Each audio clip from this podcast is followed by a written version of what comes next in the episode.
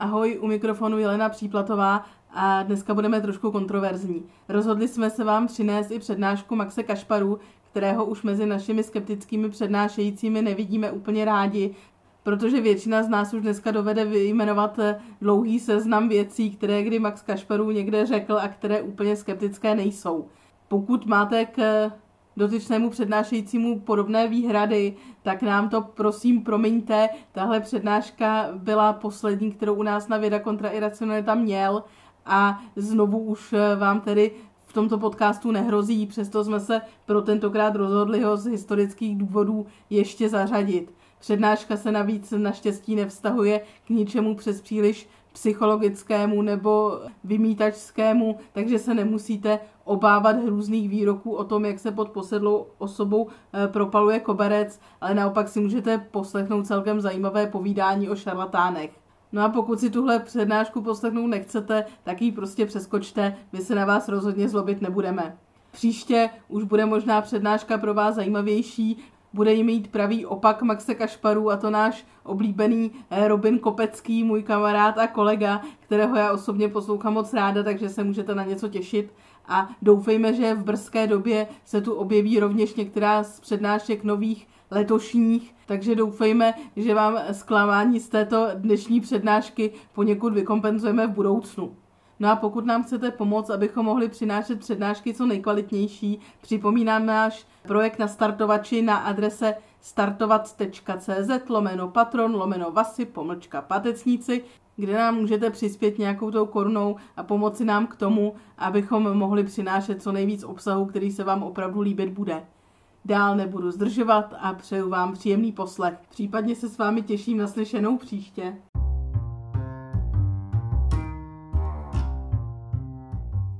Podcast Pátečníci 11. prosince 2013 Přednáška z cyklu Věda kontra iracionalita Jaroslav Max Kašparů Putování do Balvanovy duše a neb zhasínání lamp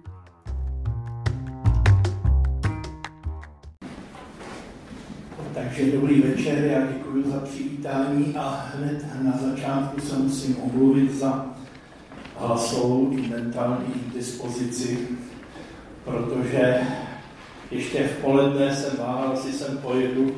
Včera večer jsem měl 39 a říkal jsem si, nakonec pojedu, takže jsem musel říct šoféra, protože fyzicky bych to nezvládl. A konec konců ono jedno, asi se pochýb v Bařinově v posteli nebo tady za řečnickým stolem. Takže to jenom, abyste mě omluvili, že budu špatně dýchat, že mám zápal dušek. Ale já jsem tady rád, protože ta parta Sisyfovců je mému srdci blízká. Když dovolíte, asi sednu. Když jsme eh, dohadovali termín tohoto dnešního setkání, tak jsem se podíval do kalendáře a říkal jsem si, hele, to bude advent, takže to pojmeme trošku svátečnějíc a než eh, nějak vysoce odborně, budeme to hrát tak středně odborně a o to více tomu dáme nějaký ten rozměr příkladů a psychiatrických diagnóz.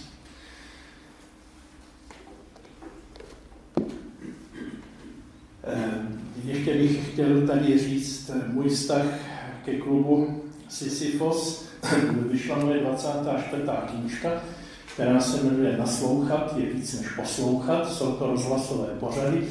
A v záhlaví té knihy je napsáno, že je věnovaná přátelům kritického myšlení z klubu Sisyphos. Takže nevím, pane docente, asi budu první, kdo věnoval nějakou knížku přímo na našemu společenství. Byl bych rád, kdyby tomu tak bylo. Potom vám předám. Víte, věnuju se psychiatrii už 40 let.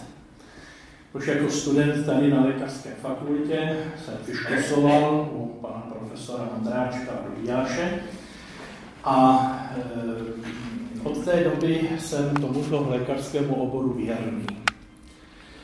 A za těch 40 let jsem se setkal s kdečím v tomto oboru. Za, těch, za ta léta jsem se setkal s lidmi, kteří se mě zapsali do paměti, asi jak to jistě v lékařském oboru každém. A um, mám také své koníčky. Kromě toho psání knížek je e, mým koníčkem cestování po léčitelích. Tak jako někdo jezdí po zácích a jiný jezdí po sportovních utkáních a třetí jezdí po výstavě psů, tak já, když se někde objeví e, blíž nebo dál od mého pracoviště nějaká ona pozoruhodná osoba s pozoruhodnými jevy, tak první, co dělám, tak se tam jedu na to podívat. Samozřejmě inkognito, myslím, že to není zcela fér, ale oni se mě nikdo nikdy neptal, mm, oni mě tyto lidé neznají a tak se eh, přicházím tam k ním jako pacient a spíše mi jde o jejich diagnostiku, o jejich názory, že mám třeba ucpané, uh, ucpaný játra, tak mi ukáže tam vlevo, no, tam játra nikdy nebyly, ale uh, to bych musel mít citus inversus, že bych musel mít předvrácený orgány v těle, což nemám. Já si to všechno nechám vysvětlit, poptám se, nechám si poradit a tak dále. Čili já mám určitou sbírku, nikoli známek a pohlednice, mám určitou sbírku zkušeností eh, s různými lidmi, kteří ovládají, oni říkají, že ovládají paranormální jevy, ale já bych spíš řekl, že paranormální jevy ovládají je. On je v tom trošičku rozdíl. A když už jsem těch zkušeností měl vícero, tak jsem je zanesl do téhleté knížky, možná ji tady někdo z vás máte, kdo jste za mnou byli, že si přijdete podepsat knížky, kde uvádím skutečné příběhy z, z praxe. A mě zajímalo, kdo jsou tito lidé po té stránce diferenciálně diagnostické, psychiatrické. Kdo to je? Jsou to lidé duševně nemocní, nebo jsou to lidé zvláštní, nebo jsou to podivíni, nebo jsou to podvodníci, to bylo to hlavní, co mě vedlo k tomu, abych si položil otázku, kudy vede cesta do balvanovy duše. Čili v uvozovkách to znamená do duše lidí, kteří potom dostávají letos už té příští rok by to mělo být 16. dudné balvany. Obsah těch balvanů studuje ta komise, která je u Sisyfovců známá a e, mým úkolem takovým koníčkem osobním bylo studovat právě jedince, kteří přichází s těmi prapodivnými nápady. A dovolím si to přečíst, popravdě řečeno vám řeknu, že největší nuda je, když eh, někdo přijdete na návštěvu, oni vám tam ukazují fotografie z dovolení, tak to je pro mě obrovská nuda nebo když hostitelová dcera začíná předvádět své skladby na klavír. A stejně tak je nuda, když spisovatel cituje ze svých knížek. Ale já bych vás poprosil, abyste to skutečně, alespoň ten první kratonký příběh vyslechli, protože tam bude vlastně vysvětleno, proč jsem se začal tak zajímat o osobnostní strukturu a charakteristiku těchto lidí. Víte, musíme si uvědomit jedno. Eh, ve společnosti všechno souvisí se vším.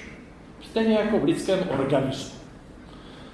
Tam, když je jeden orgán eh, postižený, tak eh, se to projeví prakticky v celém těle. Že?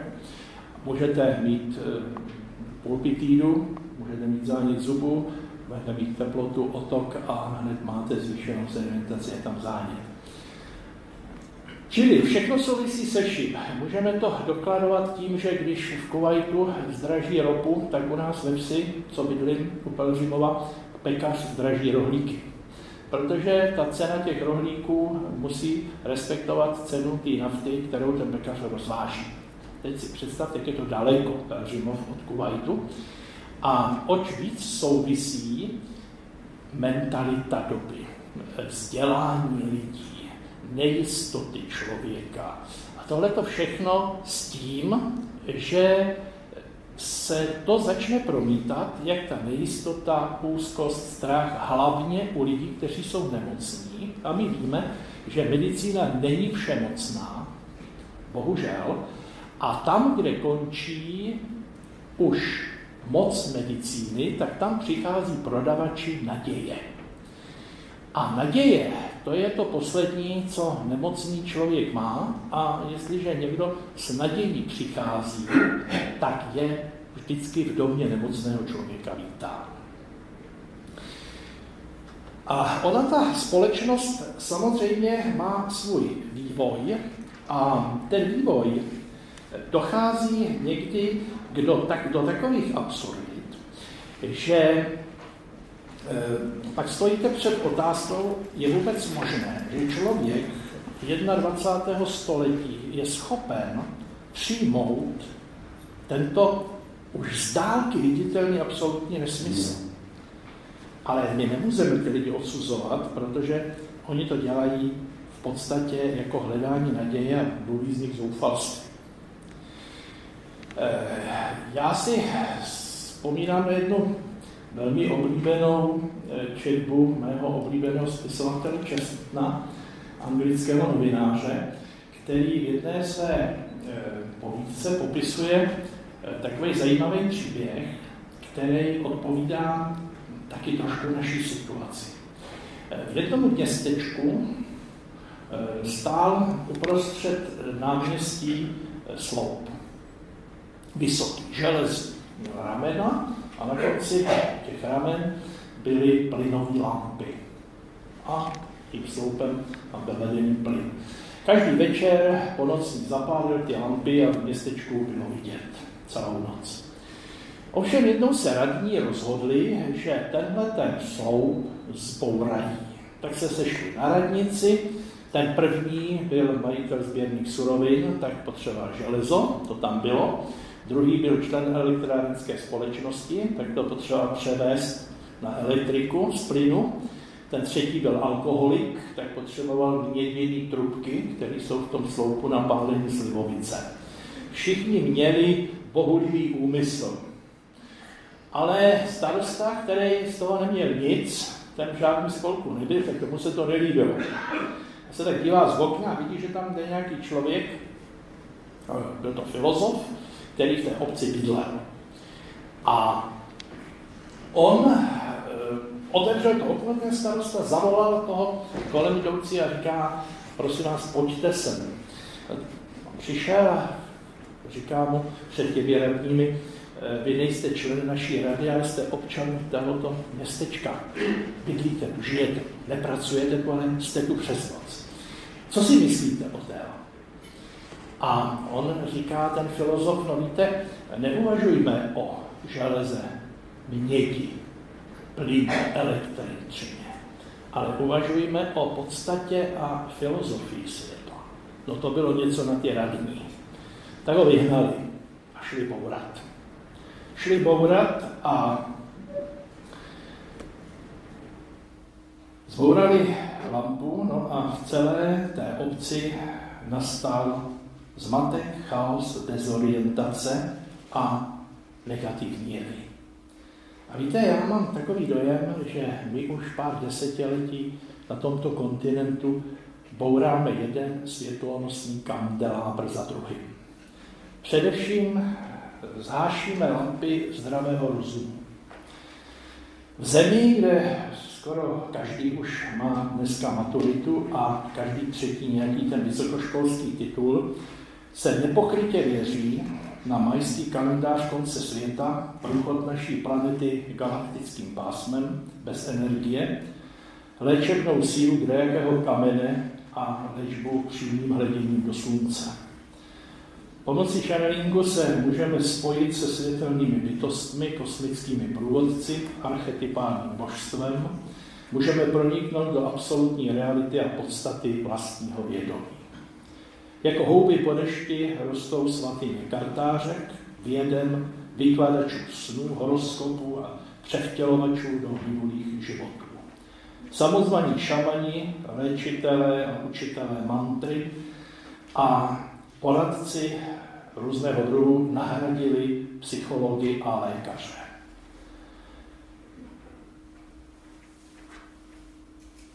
Nůžky ve vztahu iracionality k logickému uvažování se začínají do šerika, do široka rozvíjet a para nebo pseudo dostává v lidských hlavách zelenou. Kromě toho lampy zdravého rozumu zhášíme také lampy zdravé tradice. Teď zajdu do mého oboru hlavního a to je sociální práce. My se chlubíme tím, za co bychom se mohli stydět a stydíme se za to, čím bychom se měli pochlubit. Skandály, skandály a skandály spíše jsou ozdobou různých celebrit, než by byly jejich ostudou.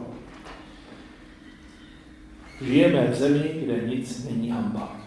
Proto není ani hamba šířit některé nesmysly, prakticky současný člověk jako by už se za nic nestyděl. A nemá zpětnou kontrolu svých myšlenek a svých nápadů, protože jsou to nápady úplně nové, jsou sice nesmyslné, ale přece jenom ten člověk je jim. Začneme také lampy zdravých mezilidských vztahů. Filozof Martin Heidegger kdysi řekl, že moderní doba eh, překonala všechny vzdálenosti, ale nevytvořila žádnou blízkost. Takže eh, tatínek ví, co se děje v Taraným Gabatamu, ale neví, co se děje za zdí ve vedlejší místnosti v duši jeho dítěte. V jakých myšlenkových oblastech se jeho děti pohybují. Teď budou Vánoce, já si vzpomínám na jednu klientku, která může vlastně dokladovat to zhášení lamp z lidských vztahů. Když jsem se jí ptal po novém roce, kde trávila Vánoce, a ona mi řekla, u mámy to nejde. Ta má protivního partnera a u táty to nejde, ten má hysterickou partnerku. Tak jsem byla v restauraci s a bylo mi tam výborně. Příští Vánoce neplánuju nijak. Nemůžete se na tohoto člověka zlobit, on není nemocný, on je nešťastný. Stejně tak nepovažuji za duševně nemocné ani oni prodavače naděje, ke kterým přicházím jako kvazi pacient a dotazuju se na jejich pomoc a na jejich jak diagnostické, tak terapeutické metody. Přesto jsem si dovolil rozlišit tyto prodavače naděje do celkem pěti kategorií a chtěl bych vás s jednotnými kategoriemi seznámit. Ale nejprve přečtu tu moji karvaťonkou zkušenost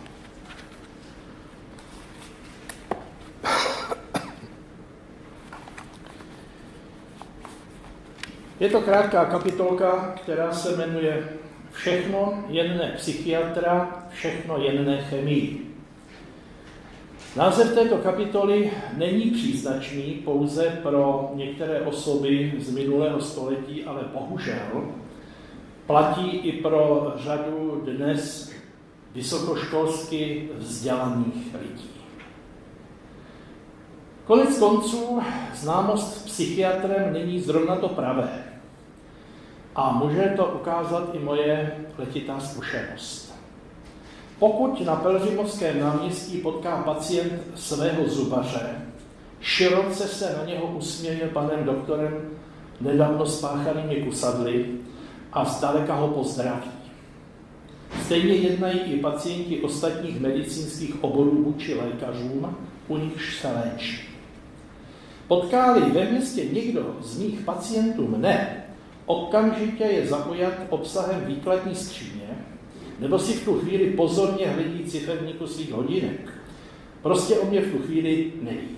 Kolem jdoucí by došlo, že se známe z ordinace, což jistě není žádná velká sláva. Já to plně chápu. Ale on je někdy potřeba i odříkaného psychiatra pořádný krajic.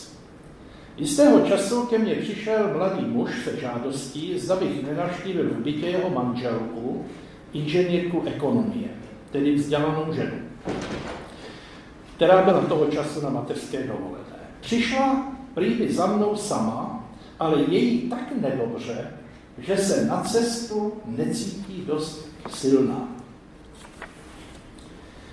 Když jsem vstoupil v jejich rodinném domku do předsíně, všiml jsem si na podlaze rozložených papírových krabic. Manžel mi upozornil, abych šel opatrně a žádnou neposunul z místa. Další krabice byly v kuchyni i v obývacím pokoji. Nejvíce jich bylo v ložnici, kde ležela paní inženýrka. Tomuto zvláštnímu vybavení interiéru jsem nerozuměl, ale lidé mají různý vkus a ne každému se všechno líbí.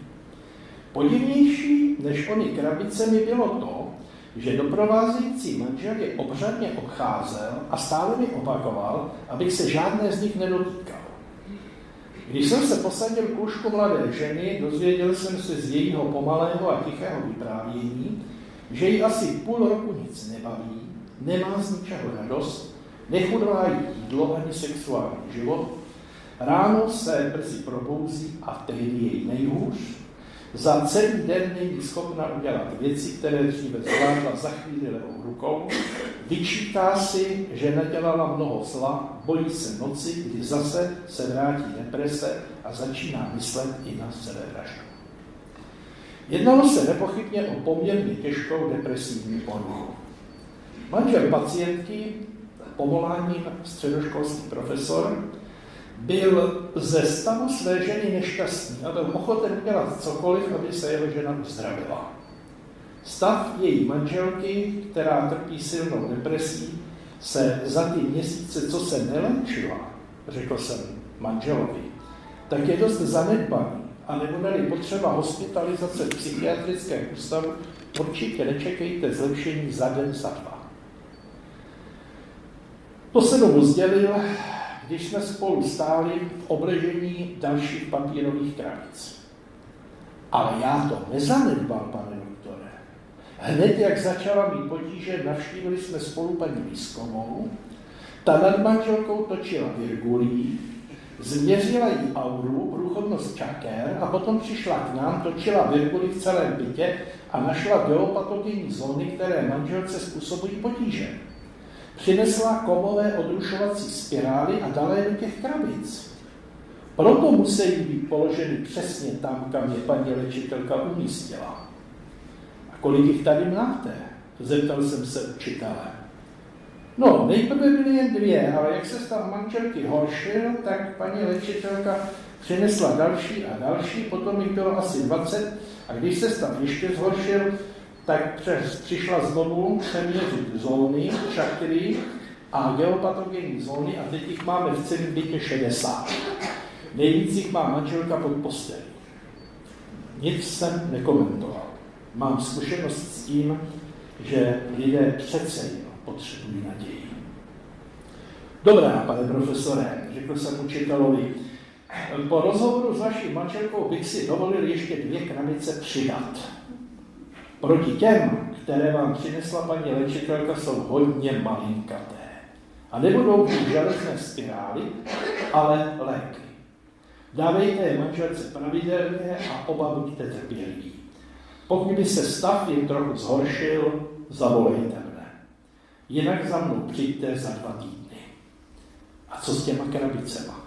Zeptal se pan profesor.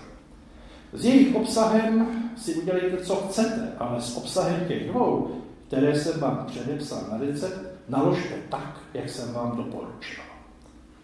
Po využívání dvou krabiček antidepresiv se stav pacientky zlepšil. Po využívání čtyř už byla mladá žena bez deprese. Po roce užívání léku a pravidelných kontrol jsem ji mohl vyřadit z evidence.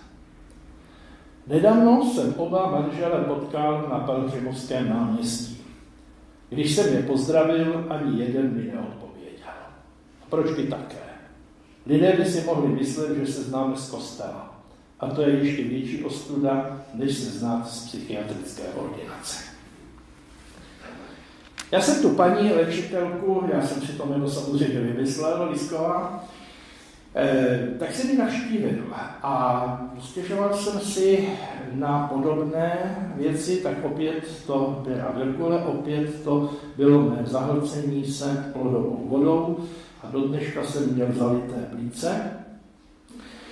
Eh, ještě jsem tam měl, já nevím co, samozřejmě chtěla jít ke mně domů, tak jsem také dovezl autem, takže u nás byla, tam točila Virgulí, řekla mi, že ležím na špatné posteli, na špatném místě, ale že postel stěhovat nemusím, že prostě mě dá, mě dá krabice pod postel.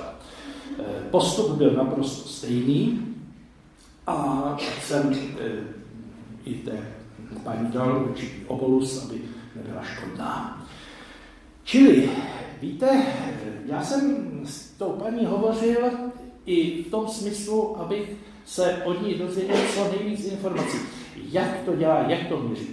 Ona stále opakovala, oni to skoro všichni, a já jsem jich naštívil kolem 20 těch lidí, eh, oni to mají skoro jako přes kopírák, ty své odpovědi. To jsou odpovědi, prostě já nevím, jak to dělám, prostě mně se to daří, prostě na mě to sestoupilo, prostě já jsem tu schopnost u sebe objevil a teď mluví jako úplně všichni stejně.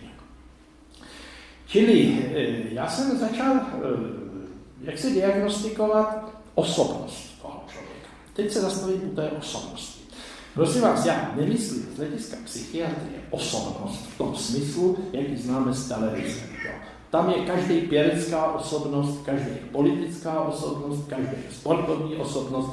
My snad máme u nás 10 milionů osobností. Osob ano, že jo, ale osobností to to není. A kdo už není osobnost, tak je celebrita. A až budou všichni celebrity, tak už se to říká ikona. A teď nevím, co se bude říkat pak. No ale to nevadí, to není otázka, kterou bych se zabýval. Někdo v první řadě se u této ženy zjistil, ne, že by byla duševně nemocná, nebo že by si chtěla vydělávat. To ne. Ona měla diagnózu číslo jedna z těch pěti, ta žena byla zakomplexovaná. Ona měla velice silný komplex méněcenosti. A ten komplex méněcenosti jí vytvořili už doma jako dítěti. To je dneska poměrně časté, že rodiče jsou první pachatelé, kteří se podepíší na sebevnímání a sebeposuzování svých dětí. Čili už rodiče vytváří ten komplex méněcenosti. Ona se také neučila dobře, čili eh, vyučila se nějakému takovému, já nic nepovažuji z práce za obyčejné, ale byla to nějaká, nějaké takové učiliště, snad dvou, jenom dvouleté, a z toho měla také komplex, pak si vzala muže, který ji dále zakomplexovával a e, vyšlo mi z toho, že ona to nedělá ani pro výdělek. Ona dokonce mě řekla, že ode mě nic nechce. A e, takže tam jsem neviděl nějaký, nějaký ten důvod e, obohacovat se, ale ta paní měla, byla velice šťastná, když jsem jí pochválil její schopnosti, když jsem jí poděkoval za to, že byla ochotná, to byla odměna. Takže to je taková první kategorie lidí, kteří vám, eh, kteří to dělají svým způsobem jako eh, rehabilitaci svého komplexu. A eh, pak jsem se sešel ještě s jedním mužem, který trpěl, tedy podobnou diagnózou, a řekl jsem si, že toto putování do duše těch lidí by spíše potřebovalo na druhé straně kusy psychoterapii. Ano? Na skupinovou psychoterapii, kterou by ty lidé, aby vlastně eh, se zbavili toho komplexu a nemuseli to dělat tímto způsobem. Když jsem byl tenkrát u ní, tak ona to měla dobře vymyšlené, ona byla taková velmi pozorná. Ona se mě ptala, a to se ptá každého, protože jsem si to ověřoval i u té inženýrky, co jsem jí léčil depresi, Ona se každého ptala, zda je věřící nebo není. Když jste jí řekli, že nejste, tak vás nechala v té místnosti, kam jste přišel. Když jste jí řekli, že věřící jste jako křesťan, tak vás vzalo do druhé místnosti, tam byla socha paní Marie, byl tam kříž a tak dále. Čili ona ještě dokázala tou atmosférou vlastně přesvědčit vás o tom, že jste na tom správném místě, že ona tady pracuje nějakou boží silou, což ona také do toho repertoáru sdělování tam dokázala zanést. Takže to byla první kategorie těch lidí, u kterých je e, komplex méněcenosti. Když jsem tady, už se zmínil o tom, že jsem tady studoval v Praze a už jako student jsem chodil na lékařskou fakultu, tak tehdy jsme se ještě učili a to byl diferenciální diagnostický soubor e, profesora ten to byl švýcarský psychiatr, eh, který kromě jiných poruch osobnosti, což není choroba, ale porucha, kromě jiných tedy poruch osobnosti, jako je hysterická, asociální, emočně nestabilní, tak on tam ještě měl jednu diagnozu, která už se dneska neuvádí. A je to škoda. A ta diagnoza zněla osobnost po uplatnění toužící. Je to škoda, že tohleto diagnoza osobnost po uplatnění toužící vypadla. Protože já kdykoliv si pustím televizorním parlament, tak si na tu diagnozu vzpomenu.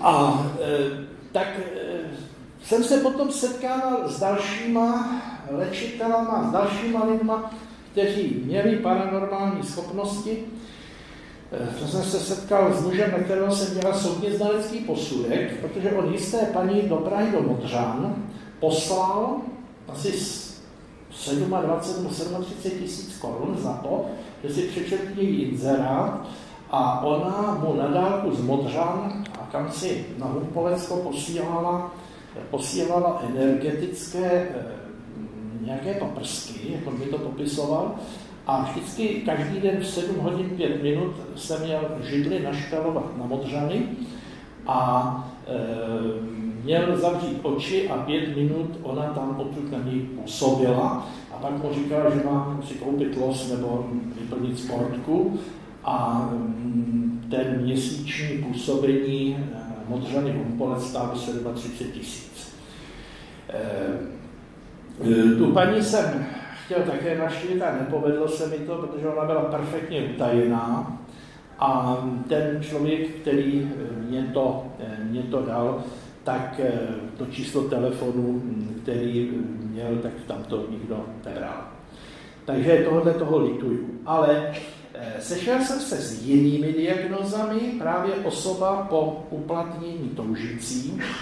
Zase lidé, kteří než by trpěli komplexem, jsou to standardní osobnosti, ale mají jakýsi akcent. V psychiatrii, kromě konečné diagnozy porucha osobnosti, je ještě eh, jako psychopatologický osobnost akcentovaná, pak je osobnost anomální a pak je teprve eh, psychopat. Čili je to ještě odstupňované. A já jsem se setkal eh, asi s třema nebo čtyřma lidma této skupiny diagnostické, kdy oni se toužili uplatnit, protože se nikde jinde neuplatnili. Někdo by mohl říct, že to je přece totožné s tím komplexem. Není. Oni už z toho měli kšeft. Ty už prostě jeli vyloženě po těch penězích, aby se skrze ty peníze uplatnili ve sférách, ve kterých selhávali. Pak byla třetí kategorie a to byly osobnosti narcistické. Tahle ta kategorie v těch poruchách osobnosti zůstala do dneška.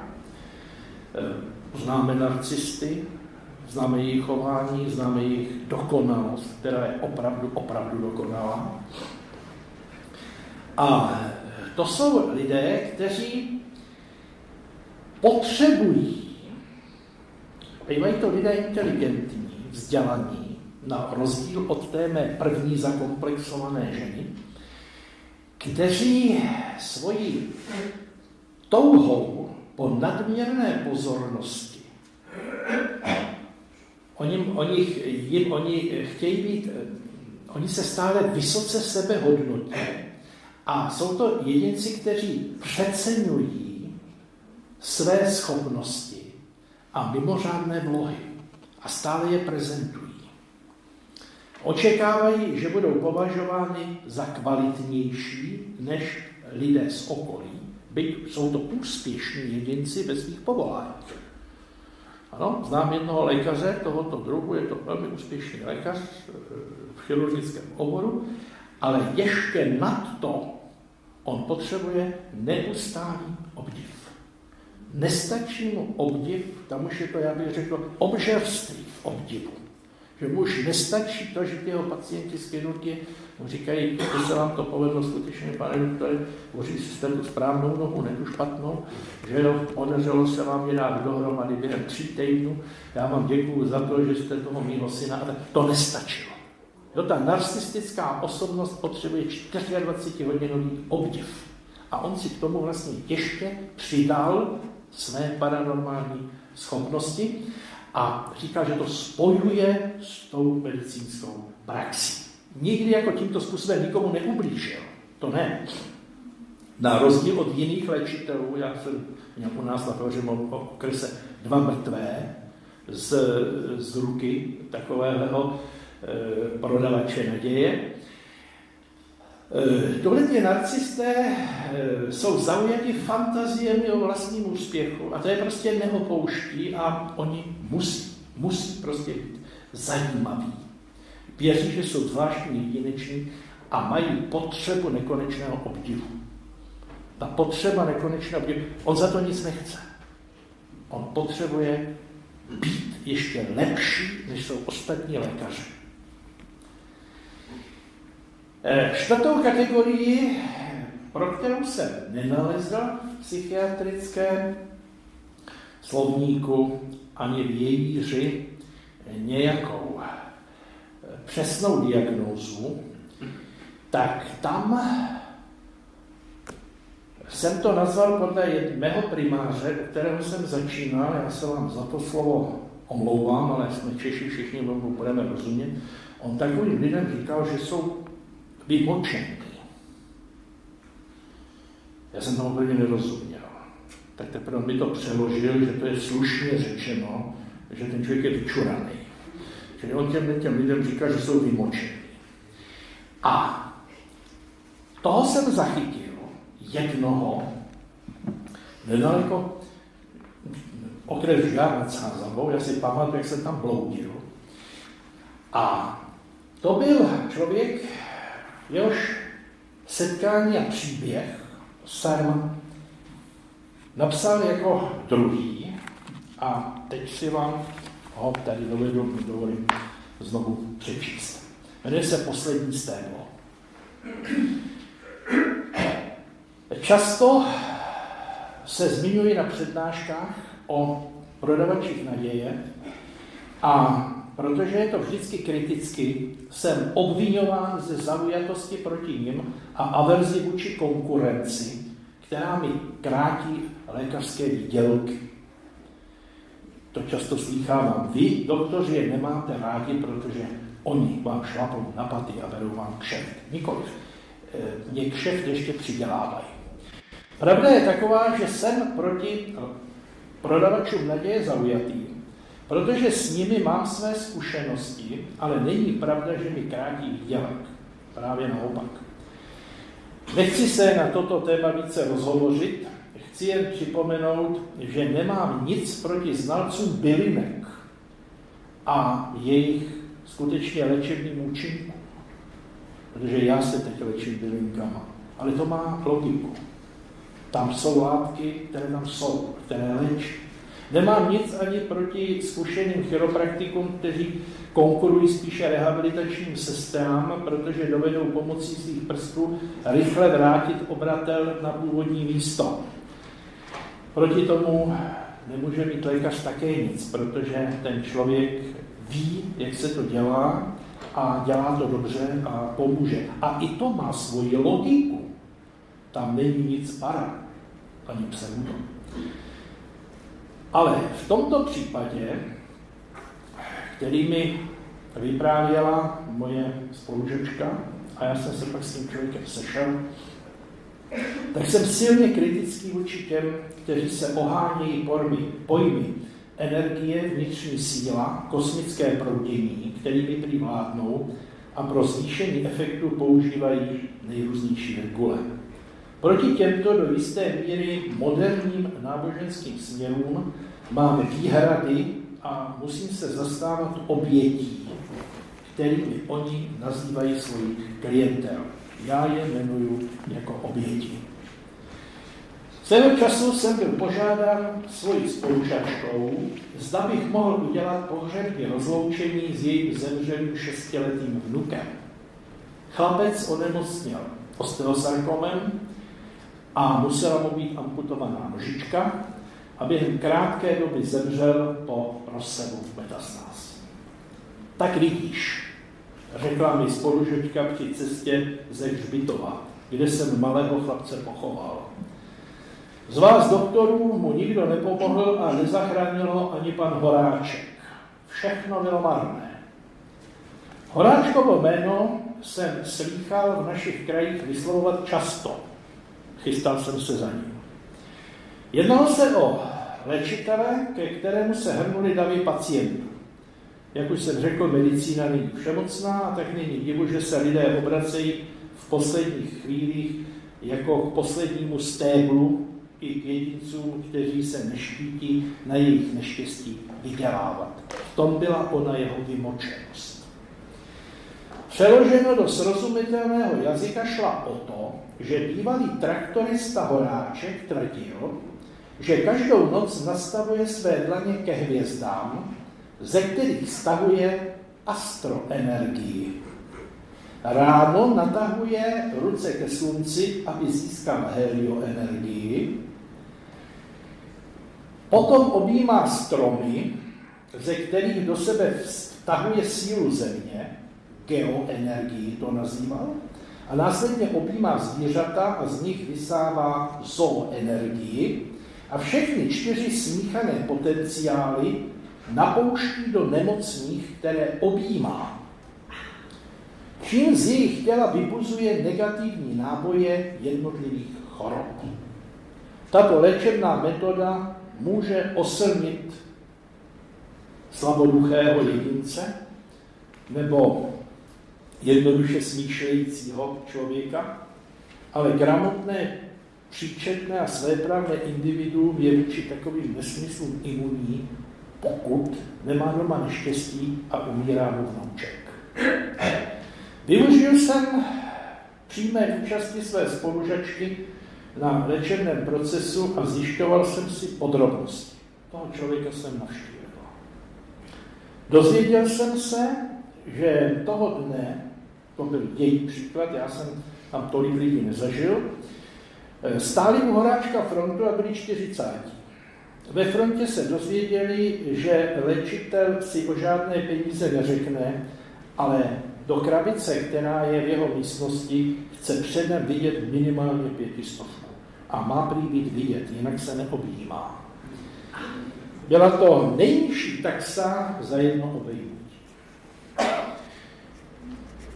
Když se konečně prý dostali na řadu, Horáček dítě objal, chvíli držel a další ozdravnou kůru doporučil za tři měsíce.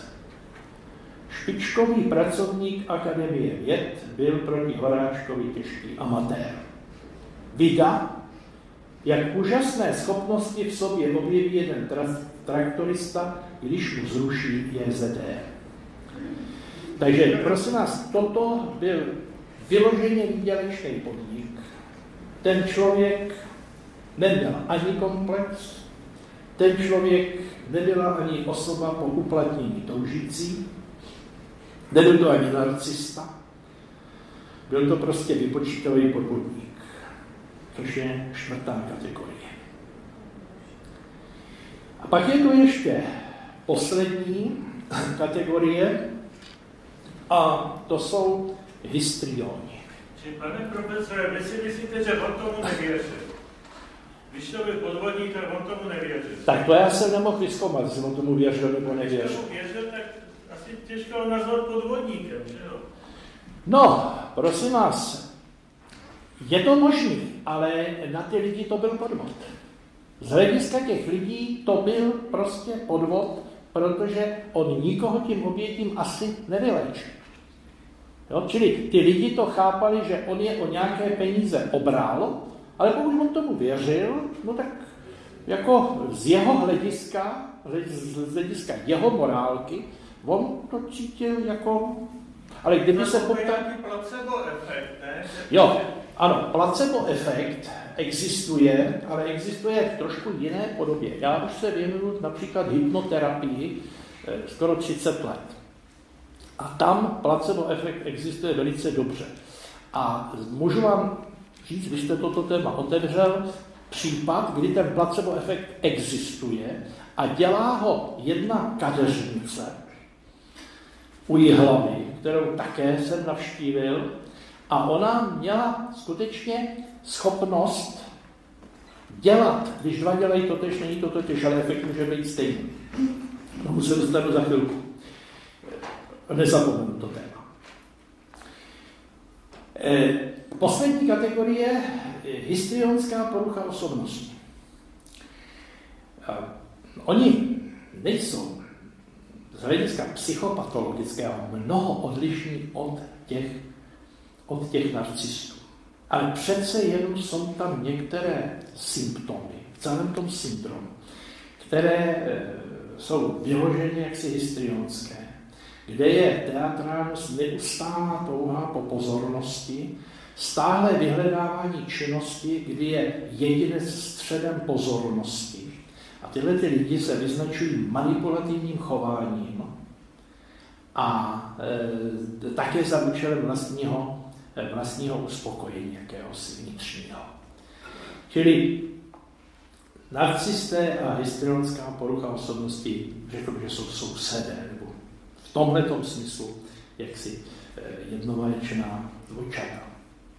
Ale přesto jsem je z tohoto důvodu, že existuje i tato, i tato diagnoza, tak jsem to tak rozlišil. A teď půjdeme k tomu placebo efektu. Podívejte se. E, jistě znáte jméno profesora Kratochvíla, což je předseda naší hypnozologické společnosti, je to profesor psychologie a my, kteří jsme jeho žáci, tak se ho často ptáme a radíme se, proč to nebo ono je nebo není v té hypnoze. A mně se stal případ, eh, platí to pojišťovna, takže nejsem čtvrtá kategorie, že bych na to vydělával. Eh, kdy lidé chodí, já jim u jejich diagnoz navrhnu, tedy hypnoterapii, a eh, chodila ke mně Spražinová jedna paní, která měla eh, té sezónní onemocnění, žaludeční předy. No a ono to dělalo velice dobře, dělali jsme takovou reflexní terapii a ona si to pochvala. Její bratr tím trpěl taky, byl v Brně, no a ona se pochlubila tím, že se u mě s těma potížema, tak, jsem, tak on se mě přihlásil. Tak já jsem ho pozval, já jsem na něj zapomněl. A tím, že jsem na něj zapomněl, tak jsem objevil něco velkého. Já jsem na něj zapomněl a odcházím z práce, proti mě jde nějaký muž a říká, že jde asi za mnou. Já jsem říkal, co jste, kdo jste, mi to řekl, jo, jo, jo. Chvátal jsem, no tak ale vrátil jsem se zpátky. Kdyby byl z místa, no tak řeknu, nezlobte se, přijďte zítra, ale z Brna ho žeňte. Tak jsem říkal, pojďte, vrátíme se zpátky, tak jsem ho posadil do křesla, šel jsem do vedlejší místnosti a tam jsem si v kalendáři listoval, kdy ho pozvu.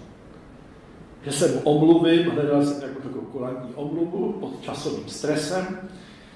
A když jsem si tedy tu omluvu připravil, a skutečně upřímně jsem se mu chtěl přiznat, tak přijdu k němu.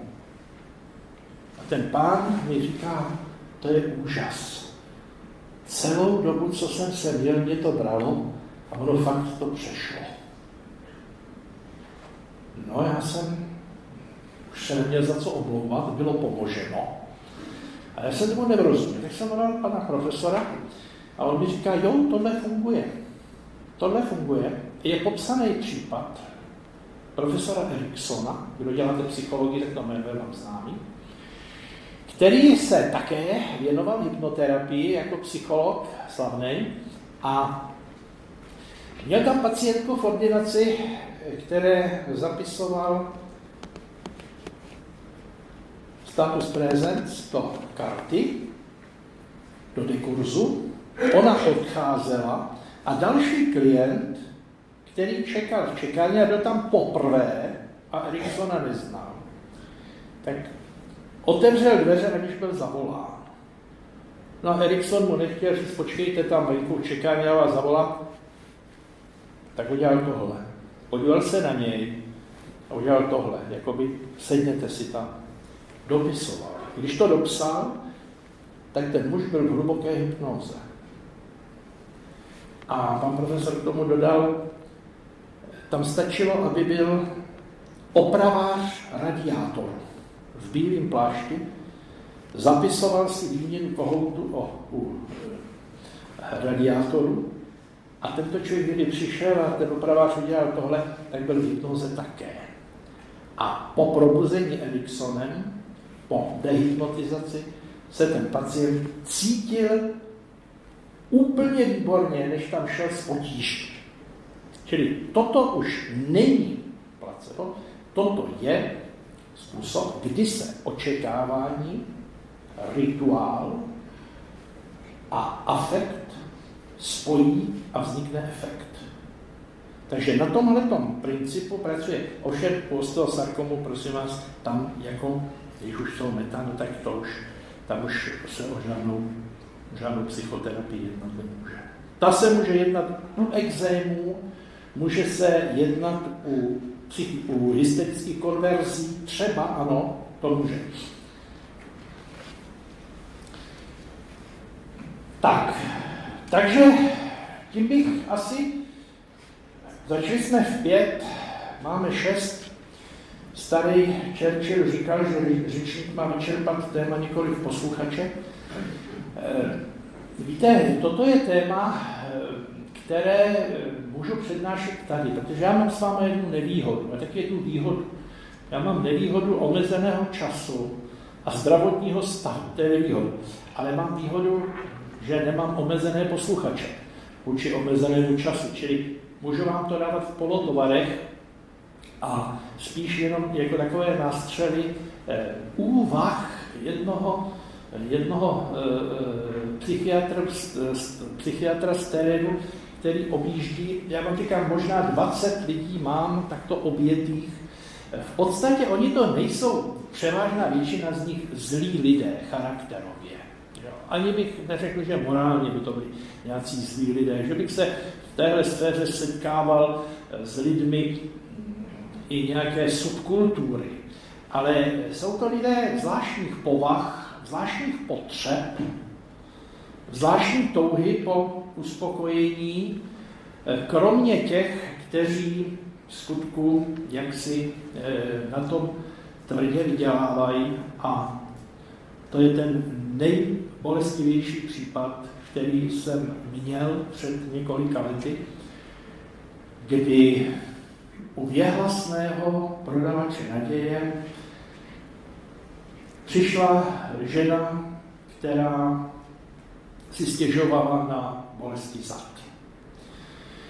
Pracovala v předkolonu, pracovala v hale strojírenského závodu, a ono být 8 hodin v předkol máčela do barvy nějaké nástroje, nějaké součástky k zemědělským No tak záda začal bolet, ještě v hale. Eh, tak byla několikrát na neurologii, tam mě vždycky dali do pořádku a když se to opakovalo, tak jí jedna známá řekla, hele, já ti dám tip na jednoho úžasného doktora, oni už si taky někteří nechávají říkat, pane doktore, tak za ním zajeď. Ještě než ona za ním zajela, já už jsem ho asi rok předtím znal, také jsem ho navštívil a e, nedovedu posoudit, zda skutečně byl přesvědčen o tom, že mu to funguje, a nebo on to dělal z důvodu čtvrté kategorie, protože si nechával silně platit.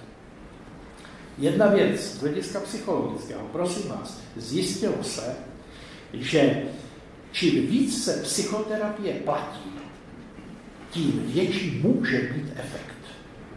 Protože co nic nestojí, za nic nestojí. Jo? I tohle to hraje z hlediska psychologického svoji roli. A když jí tedy řekl, co je, on jako vztahoval ruce k ní a od ní a řekl jí, a v tom já vidím to hrozné, že má nádor na děloze.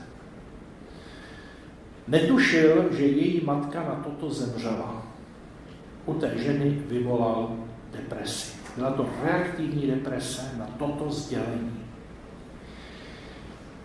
Šla k němu znovu, jestli se nespletl asi za dva dny, on říká, že se neplete, ale že jí nabízí léčbu. Že to dokáže jí léčit. Stále se platilo. Jenže ta žena neunesla, nevěřila té léčbě a spáchala se vraždu. Zůstaly po ní tři děti. Já když jsem se to dozvěděl, byl jsem na patologii, panu primáři jsem na pitevně řekl, byl jsem u té pitvy, ta žena byla po gynekologické stránce zdravá. Čili víte, těžko, těžko. Já jsem se pak ptal právníka, tehdy, to ještě bylo před takový deseti, dvanácti lety, mi říkal, podívej se, s tím nic neděláš, on to popře, manžel je zhroucený, ten není schopný s tím něco dělat, on ti to popře, protože tyhle věci se dělají mezi čtyřma očima, nic s tím prostě naprosto s tím nenaděláš. Ale on zmizel neznámo kam. Takže možná mu to došlo, že byl svým způsobem vinen smrti té ženy. Dobře, takže milí posluchači. Přijel jsem s tímto málem a pokud bych uměl na některou otázku odpovědět, tak rád odpovím, ale pro, prosím. No, já bych přece jenom nejdříve zatleskal panu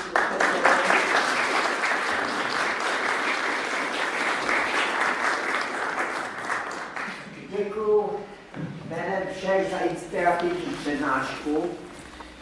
Pane profesore, nespěcháte moc, vydržíte tu ještě chvíli. Chvíli ještě vydržím, jo. Vy vás zase tak snadno nechce pustit, víte?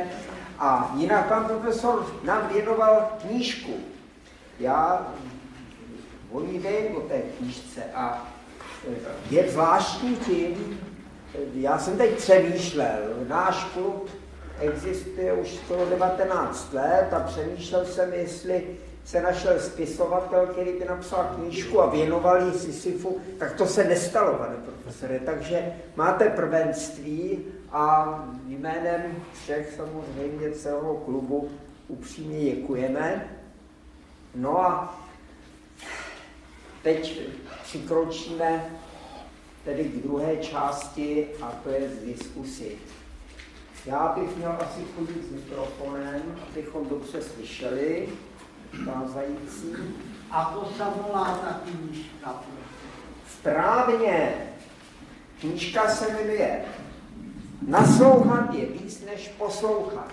A je to knížka, která je převzatá, jsou to prostě záznamy e, e, pořadů pana profesora v rozhlase, nevím jestli v televizi tak, ale v rozhlase určitě, jak bývá ráno ten pořad od půl devátý eh, na dvojce, že, tak tam pan profesor vystupuje. profesor už tam nebývá. No teď ne, ale býval, býval, já nevím, proč tam teď nedá, to nám třeba poví, jestli s nima nepohádal. A, a tam on také často i se zmiňoval o našem klubu, jak už jsem tady úvodem povídal, pan profesor, jo, hraje za naše barvy zkrátka. To je tak. Takže třeba no, pan profesor něco také o tom poví, proč tam vlastně není teď tolik slyšet už. No, e, e, já jsem e, se na to neptal, ale když mě požádali, abych přešel z rozhlasu do týdenníku rozhlas, kde jsem měl každý měsíc jednu, jednu svoji takovou stať, tak jsem se dozvěděl, že tento pořad se obměňuje. A pokud jsou reakce posluchačů, tak tam eh, ten člověk vydrží dva roky, ale po dvou letech, když jsou odezvy, tak už je vyměněn za někoho jiného. Já jsem taky za někoho vyměněn, kdo byl přede mnou, tak ten vypad. Takže on je to trošku takový průtokáč. A to je dobře, jo, protože opravdu člověk jako se vypovídá a ta témata se skoro pořád opakují. A to nejsou ale samozřejmě všechny, já jsem si jenom vybral ze všech těch oborů, který dělám. Eh, je tam dost psáno o soudně znaleckých posudcích, které, jsem, které jsou vlastně mojím takovým druhým eh, oborem. Eh, ty znalecké posudky jsou zajímavé, jako ty, ty klienti, které se věnují, třeba dělal jsem soudně znalecký posudek na heparinového vrázelenku, nebo jsem dělal soudní znalecký posudek na doktora Bartáka, tak to e, jsou, nebo dělám soudně znalecké posudky na afinitu dětí asi k otci nebo k matce, otázka střídavé peče a takovýchhle věcí. Takže to je, e, o tom tam mám dost v téhle, v téhle té knížce. Já jsem, mě jsem chtěl přivít, že bych tady prodával, ale já už mám všechno vyprodaný, takže už jsem neměl vám co přivést. Eh, potom, kromě těch soudně znaleckých posudků, eh, je tam o návících, eh, je tam o krizích, je tam o sebevraždách. Je to prostě taková směs prakticky celé psychiatrie, od těch dětské až po tu dospělou, od kolébky až po hrob psychiatrie. Tak díky. No a teď máte možnost se tedy ptát, se tady někdy se hlásí. Dobrý večer. Dnes jsem, jsem jednu pacientku, která tvrdila, rád bych váš názor k tomu, měl rakovinu prsou a ona mi tvrdila, že objímala každý den ráno a večer břízu, kameny a ještě patogenní zóny, co se týkalo vodního vedení. A že se z toho dostala, protože byla šťastná, že a smutná, že ji lékaři odepsali. Jako. Tak váš názor jenom. A tvrdila to a dostala se z toho. Tak podívej... Jste předtím, byli to příběhy konkrétně. Podívejte se, u těchto věcí je potřeba postupovat ve třech etapách. První etapa je, co to bylo za diagnózu. Protože, a to je otázka, protože já mám zkušenosti, že lidé ke mně přichází a už mezi dveřma mají hotovou diagnózu. Oni mi řeknou, já jdu za váma, protože mám to a to. Já jdu za váma, protože mám fobii. Já toho pacienta vyšetřím a zjistím, že to žádná fobie není, že má depresi. Ale on má jako si představu, že se tomu říká fobie. Eh, co ta paní měla, to mi nevíme. A to je první věc, kterou je vždycky potřeba vědět. Asi je to potvrzeno objektivně, asi je to potvrzeno klinicky, rentgenologicky, biochemicky. A když máme skutečně jasně stanovenou diagnózu, tak, se, tak je druhá etapa, to je prognostická úvaha a terapeutický postup. A pak se jde do té třetí, a to je skutečně ta terapie. Eh, já se k tomu nemůžu vyjádřit, protože neznám ani jedno, ani druhé, ale znám to třetí. A A to je ta její vlastně terapie. Víte, když je člověku pomoženo, mně je jedno, asi je to způsobem divným nebo prapodivným. Hlavně, že je mu pomoženo. A e, vzpomínám si na profesora Šťávu, to byl profesor kožního lékařství a je na jedné přednášce nám studentům, já jsem tomu nevěřil, i když to říkal univerzitní profesor, že se dá sugestí odstranit bradavice. A já to dneska dělám. Čili tomu, čemu jsem nevěřil, tak to jsem přijal jako metodu léčby. Takže víte, člověk může měnit názory. Že? Jak říkával Churchill, blbec nemění své názory. Ale vždycky je potřeba jít k podstatě věci a stále si opakovat to, je to ono, je to ono. A diferenciální diagnostický přístup je nejzákladnější. Jo. Když přijde někdo s bolestma břicha a řekne, já mám zaražený větry, tak ten doktor tomu nesmí věřit. Ten doktor si to musí skutečně všechno. Eh, pokud je to chlap, tak může vyloučit mimo děložní těhotenství, to jo. Ale jinak všechno ostatní musí brát v úvahu. Ale když tohle to nevíme, těžko se můžu k tomuto případu vyjádřit. Bylinka máš. Ty bradavice, bylinka. Ne, ne, ne, ne, ne, sugestí. Sugestí, eh, já jsem o tom jednou měl přednášku eh, na hypnozologickém dní, který máme eh, jednou za rok tady v Praze a vždycky přicházíme s nějakou novinkou.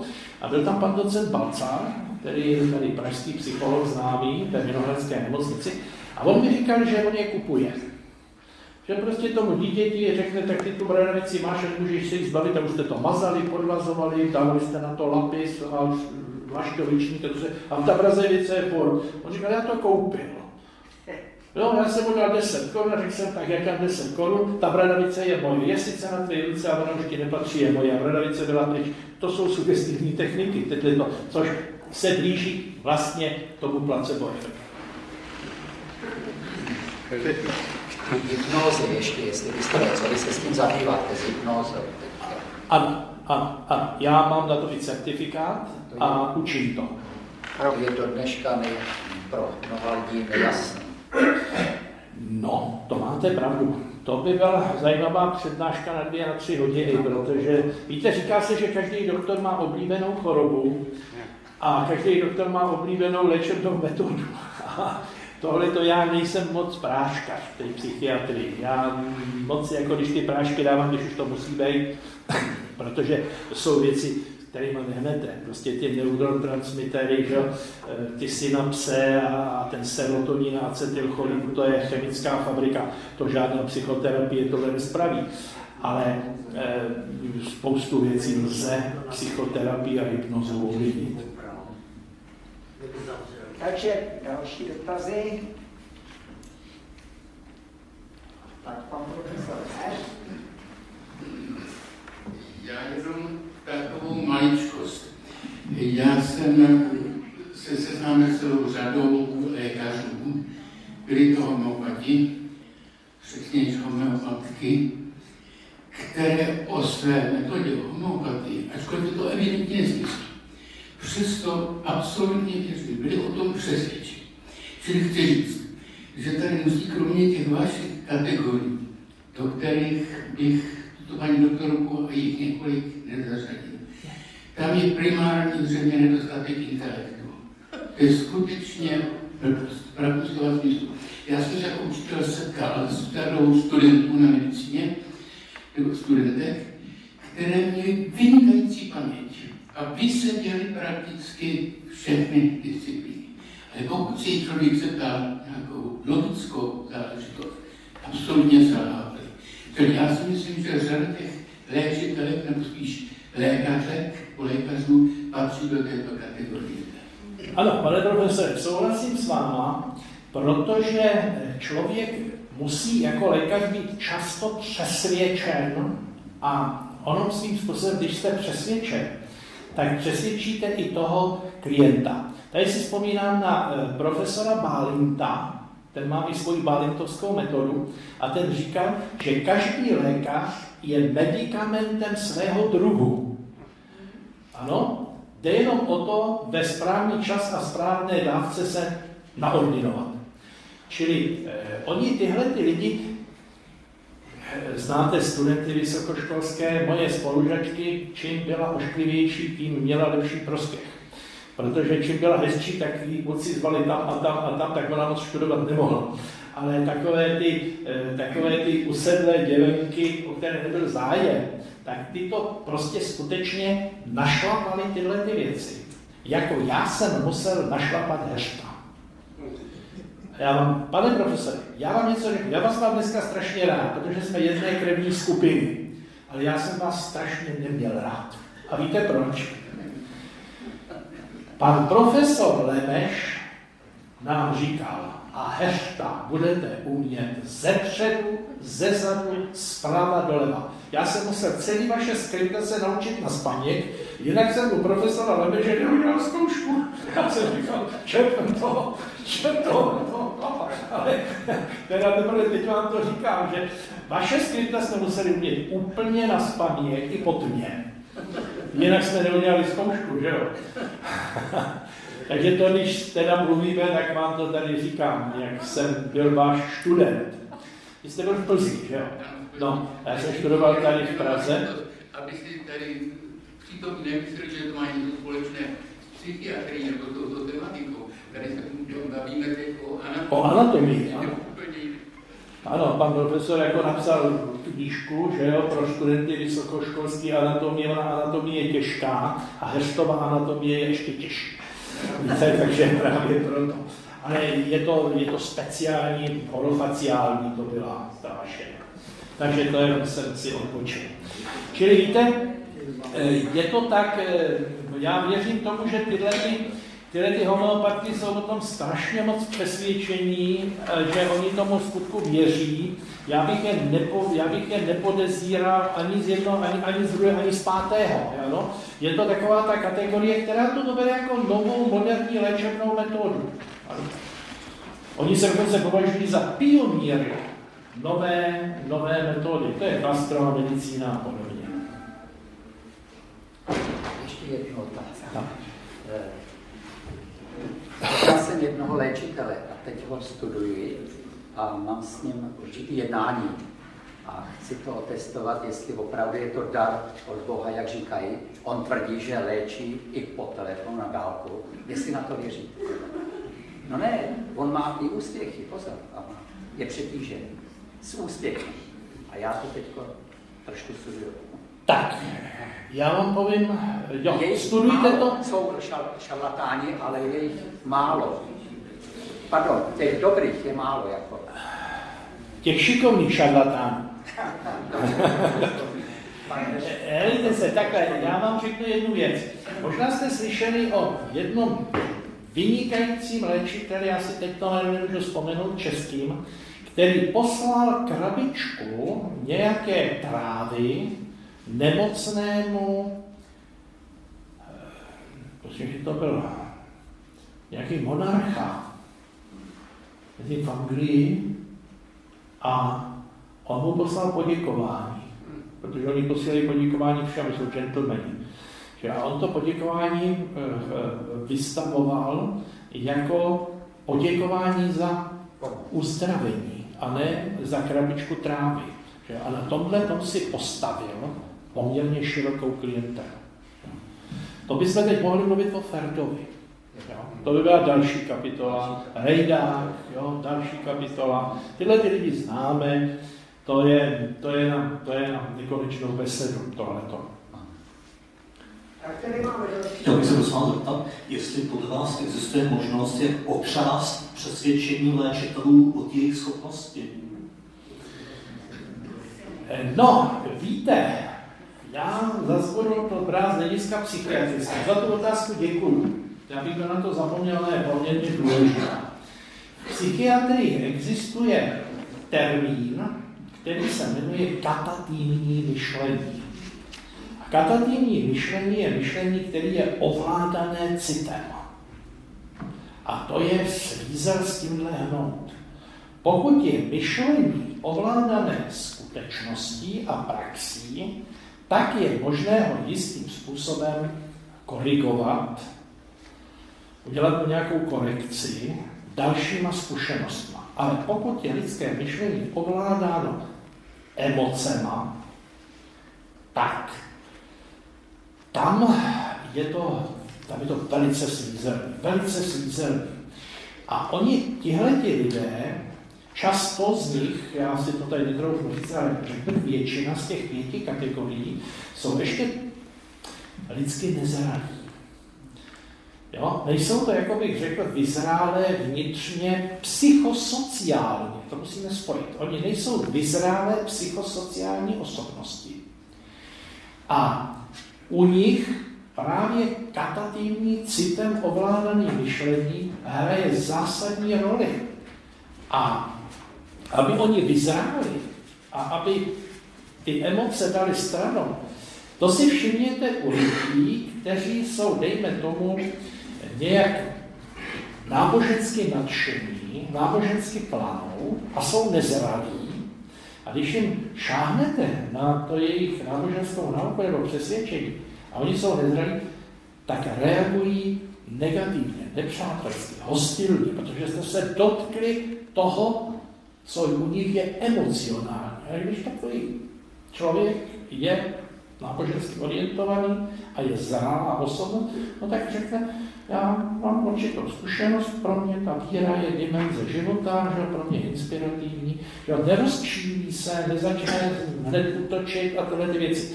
A tohle to máte u lidí, kteří se věnují třeba nečitelství tohoto druhu, který jsme tu probírali, a oni jsou do toho tak citově zainteresovaní, že jakmile to začnete spochybňovat, tak oni začnou být agresivní jak Severoatlantický pakt. No? Čili to vidíte, aha, tady je ta nezralost. On o tom s váma nediskutuje, on to má, jak říkám, oni mají magnetofonový pásek, to je přes a oni podle toho jedou. Čili to jsem ještě zapomněl říct na tu otázku, co vy jste se ptal. Katativní myšlení je spojeno s psychosociální nezralostí osobnosti. Tak další dotazy, pokud jsou, tak pan profesor prosím.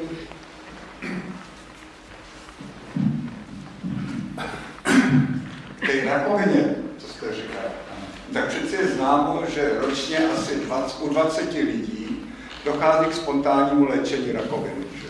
Takže to je klidně že se to stalo. Mě by zajímala jiná věc. Ta druhá kategorie těch lidí, těch poruch, to byly lidi po uplatnění toužící. A proč jste vyšel studovat? Že se toužil po uplatnění, ne? Nebo my všichni? No jo, počkejte, ale my hovoříme o patologii. Ona existuje žádlivost, která je velice dobrá a je to projev úcty a lásky k člověku. A existuje patologická žádlivost, která je k nepřežití. Víte, ono existuje konzumace alkoholu a existuje potátorství alkoholové. My musíme očit míru. Každý člověk touží po uplatnění. Samozřejmě, chci se nějak uplatnit. Ale není to, že druhýmu šlapu po zádech, že to dělám na úkor někoho. Patologické uplatnění je vždycky spojeno s tím, že se druhýmu člověku prostě něco odebere, přelezu přes něj, z, udělám si z žebřík, jo, nebo e, zdecimuju rodinu, jenom abych já dosáhl toho, čeho chci dosáhnout. Pokud je to noblesní uplatnění, tak si myslím, že je požehnaný. A to hranice byste opravdu dokázal tak přesně definovat. Třeba ten v politice, když se chce uplatnit, tak jasně, že musí vyřídit toho svého politického protivníka. To v některých oblastech to opravdu jinak nejde. No to je pravda, ale ona je otázka, víte, on je způsob a cíl. Je prostředek a, a, a následek. A tohle to musíme hodnotit eh, kus od kusu, to jako se nedá říct. Skutečně ty, to uplatnění toužící, když toužím po uplatnění, tak to dělám pro sebe. Když toužím potom pomoct někomu druhému, tak obětuju sebe. Pokud toužím po sebe uplatnění, obětuju toho druhého. Ale hranici, hranice je těžká, že jo? protože hranice jako je skoro nemožná. To, to bychom museli z více stran a z více faktorů. Já bych řekl, že to je, že to je multidimenzionální záležitost. Pane profesore, vy jste tady dával příklady takového toho šarlatánského působení, které se týkaly většinou somatické medicíny, ale co se týká té tý psychologie, psychiatrie, tam je přece ta hranice obávám se mnohem taková jaksi nejasnější, kde třeba ta abreaktivní psychoterapie, jestli to je už šarlatánství, nebo na tom něco je, nebo Jo, i ty různí Freudové to všichni vymysleli takové různé teorie, které jaksi asi jsou sota součástí vědy, sami psychoanalytici říkají, že to je spíš umění. Jo, tam je to mnohem takový jako vachrlatější ta hranice. Můžete se k tomu nějak... Ano, já jsem hovořil o somatických záležitostech, protože tam je to měřitelné. Ale psychiatři mají jednu, jednu nevýhodu. My to nemůžeme změřit, zvážit, zrengenovat, my na to prostě nemáme přístroje. My na to máme prakticky náš osobní odhad. To je v té psychiatrii. Eh, víte, ta, v psychiatrii ta norma, totiž tam jde o to, ono to souvisí s normou. Ten pojem norma je u nás vágní. Eh, když u nás někdo bude jíst lidský maso, tak se stane předmětem mého zkoumání. Když někdo na kanibalských ostrovech nebude jíst maso, tak tam se stane předmětem zkoumání. Protože tam hraje svoji roli zkušenost, kultura, mentalita, tradice. A všechno toto určuje normu. Eh, dneska dochází k medicinizaci. Medicinizace je zajímavý pojem v tom, že to, co dřív bylo chápáno ve smyslu psychosociálním jako negativní, tak dneska se chápe jako choroba. Víte, u nás už neexistuje třeba lenost. To je prokrastinace. To nikdo u nás není línej, každý trpí prokrastinací. A to se musí léčit. My už u nás nemáme nevychované děti. Děti zlé, kruté, výchovou nedotčené. My u nás máme ADHD. Jo, to jsou děti hyperkinetické, děti a tak dále. Čili eh, z toho, co dřív bylo z hlediska morálně etického, něco negativního, dneska to není negativní, dneska je to choroba. Dokonce se uvažuje o tom, a to vám teď řeknu, to není vtip, že manželská nevěra se nebude chápat jako morální kiks, ale jako choroba.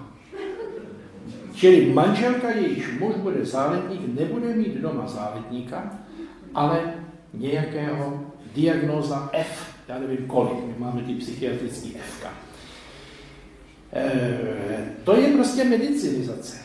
Protože ono se s tím táhnout. Fraktura bude vždycky fraktura, že zánět bude vždycky zánět, šedý zákal bude vždycky šedý zákal. To zůstane protože to je somatická oblast. Ale v té oblasti psychosociální se tyhle ty posuny můžou dělat. O tom se do dneška vede spor, zda skutečně vyřazení eh, homosexuality z oblasti patologie sexuální bylo výmysl lékařů nebo je to politikum. No? Jedni říkají, to je politikum, který si prosadila určitá skupina lidí, druhý říkají, ne, je to alternativa k heterosexualitě.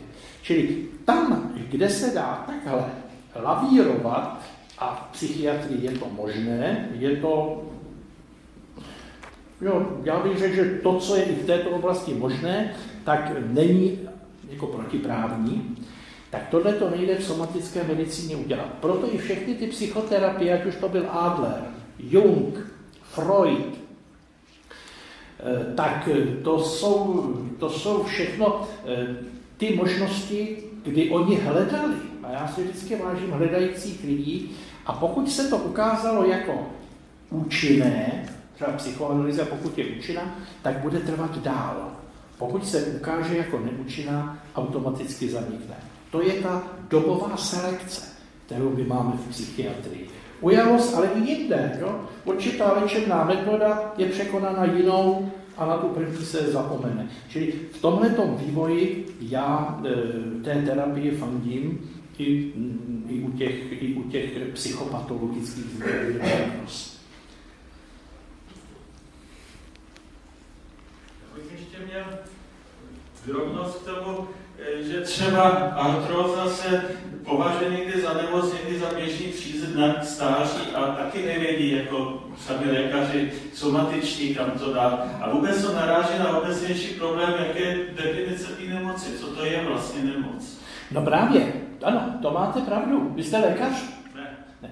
Eh, tohle to je, tohle to je veliká pravda, protože tady já třeba narážím eh, u lidí příbuzných, když mi přijdou s pacientem, že jo, pánovi je 82 a oni mi s ním přijdou, že zapomíná, že si nepamatuje, že bloudí. No tak v tomto věku určité typy lidí se takto chovají. A oni chtějí vyléčit. Já je těžko přesvědčím o tom, že proti věku není léku. Že u těch lidí v podstatě my dovedeme popsat příznaky jejich stavu. Ale my těžko ho můžeme označit za chorobu. Protože jestliže malé dítě se počurává a pokakává, tak to patří k jeho věku. Jestliže 13-letý kluk mi hlasově mutuje, tak to patří k jeho věku. A jestliže starý člověk zapomíná a plete se, tak to patří k jeho věku. Čili to počurávání těch novorozenat není choroba, ta mutace hlasová toho pubertáka taky není choroba a vlastně by ani neměla být choroba věku to, co jste tady popsal. To je pravda. Ale oni i mladí zapomínají. Já bych to doplnil, že ta logika myšlenka to je taky na další povídání. Tak, ještě. Jak to ta nevěra latinsky, abych věděl, co všichni máme? Ani nevím, jak se řekne latinsky nevěra. Jste proto měl nějaký název, ne?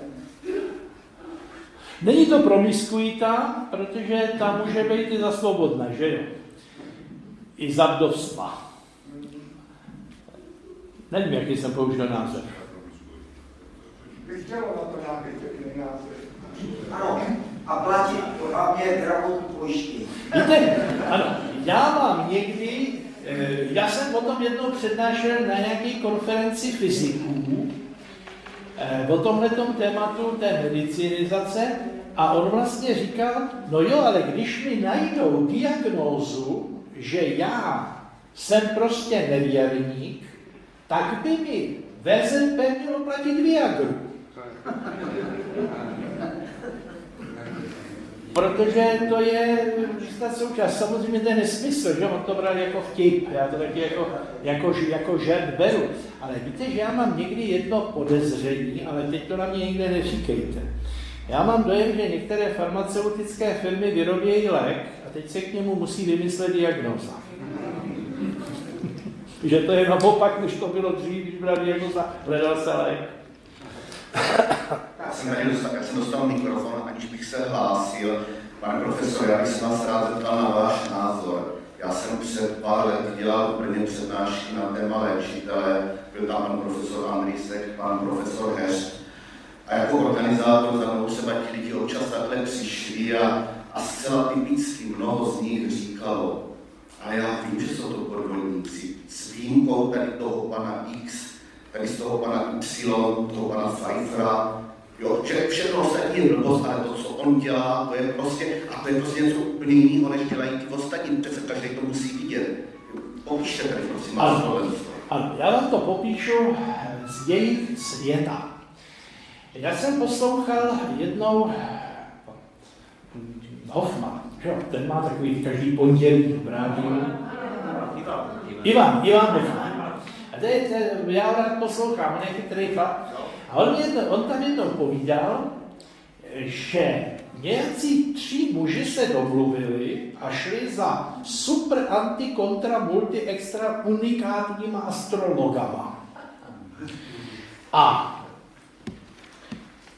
řekli jim data narození, což ty astrologové chtěli, aby jim udělali horoskop na příští rok. Dobře, tak. To udělal, ne tři chlapy, jeden, jeden, jeden šel za třema. A každý mu řekl stejný datum narození. A teď to. No, teď, když dostal ty horoskopy, tři, tak oni se absolutně rozcházeli. Tak on říkal, jak si to vysvětlit. Tak šel za tím prvním a přiznal se mu, říkal, pane, já jsem byl, kromě, toto je váš horoskop, a já jsem byl, kromě vás ještě u těchto těch dvou, a on mu řekl, to ty dva jsou podvodníci. Těm nemůžete věřit. Ty to dělají pro prachy, tomu vůbec nerozumějí. A to mu řekl ten druhý o tom prvním a třetím, a ten třetí mu to řekl o tom prvním a druhým. Takže asi to je to vysvětlení, že nejlepší je pouze ten jeden. No, podobně bychom dopadli z grafologii, můžete si vyzkoušet, kdyby někdo chtěl.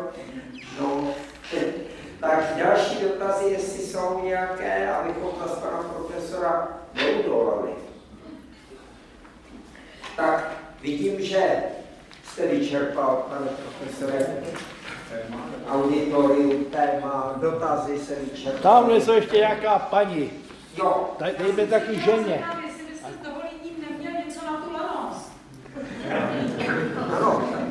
No, teda na tu prokrastinaci. Ano. Víte, ona, ona, ona, já bych řekl, že ona e, tvoří metamorfózy. Lenost se někdy promění v prokrastinaci a někdy se promění v sociální dávku. Tak já bych na tu lenost měl sociální dávku.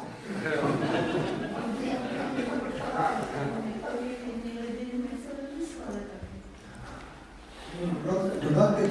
Mně se líbil ten třetí název, kromě lenost a prokrastinace, záchvat leninismu. No, pokud je, no pokud je to, pokud je to v záchvatech, tak ještě nesmí se to stát chronicky.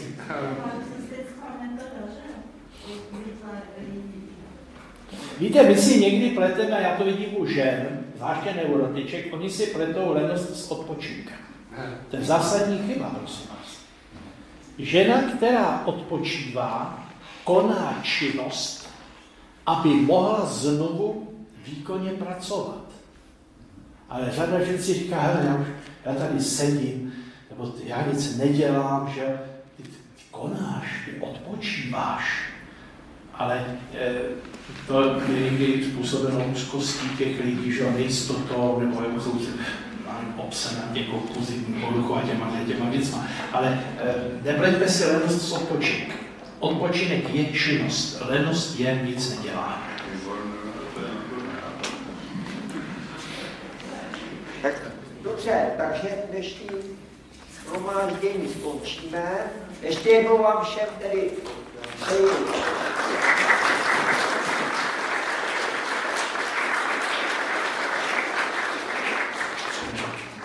Já také děkuji panu docentovi za pozvání.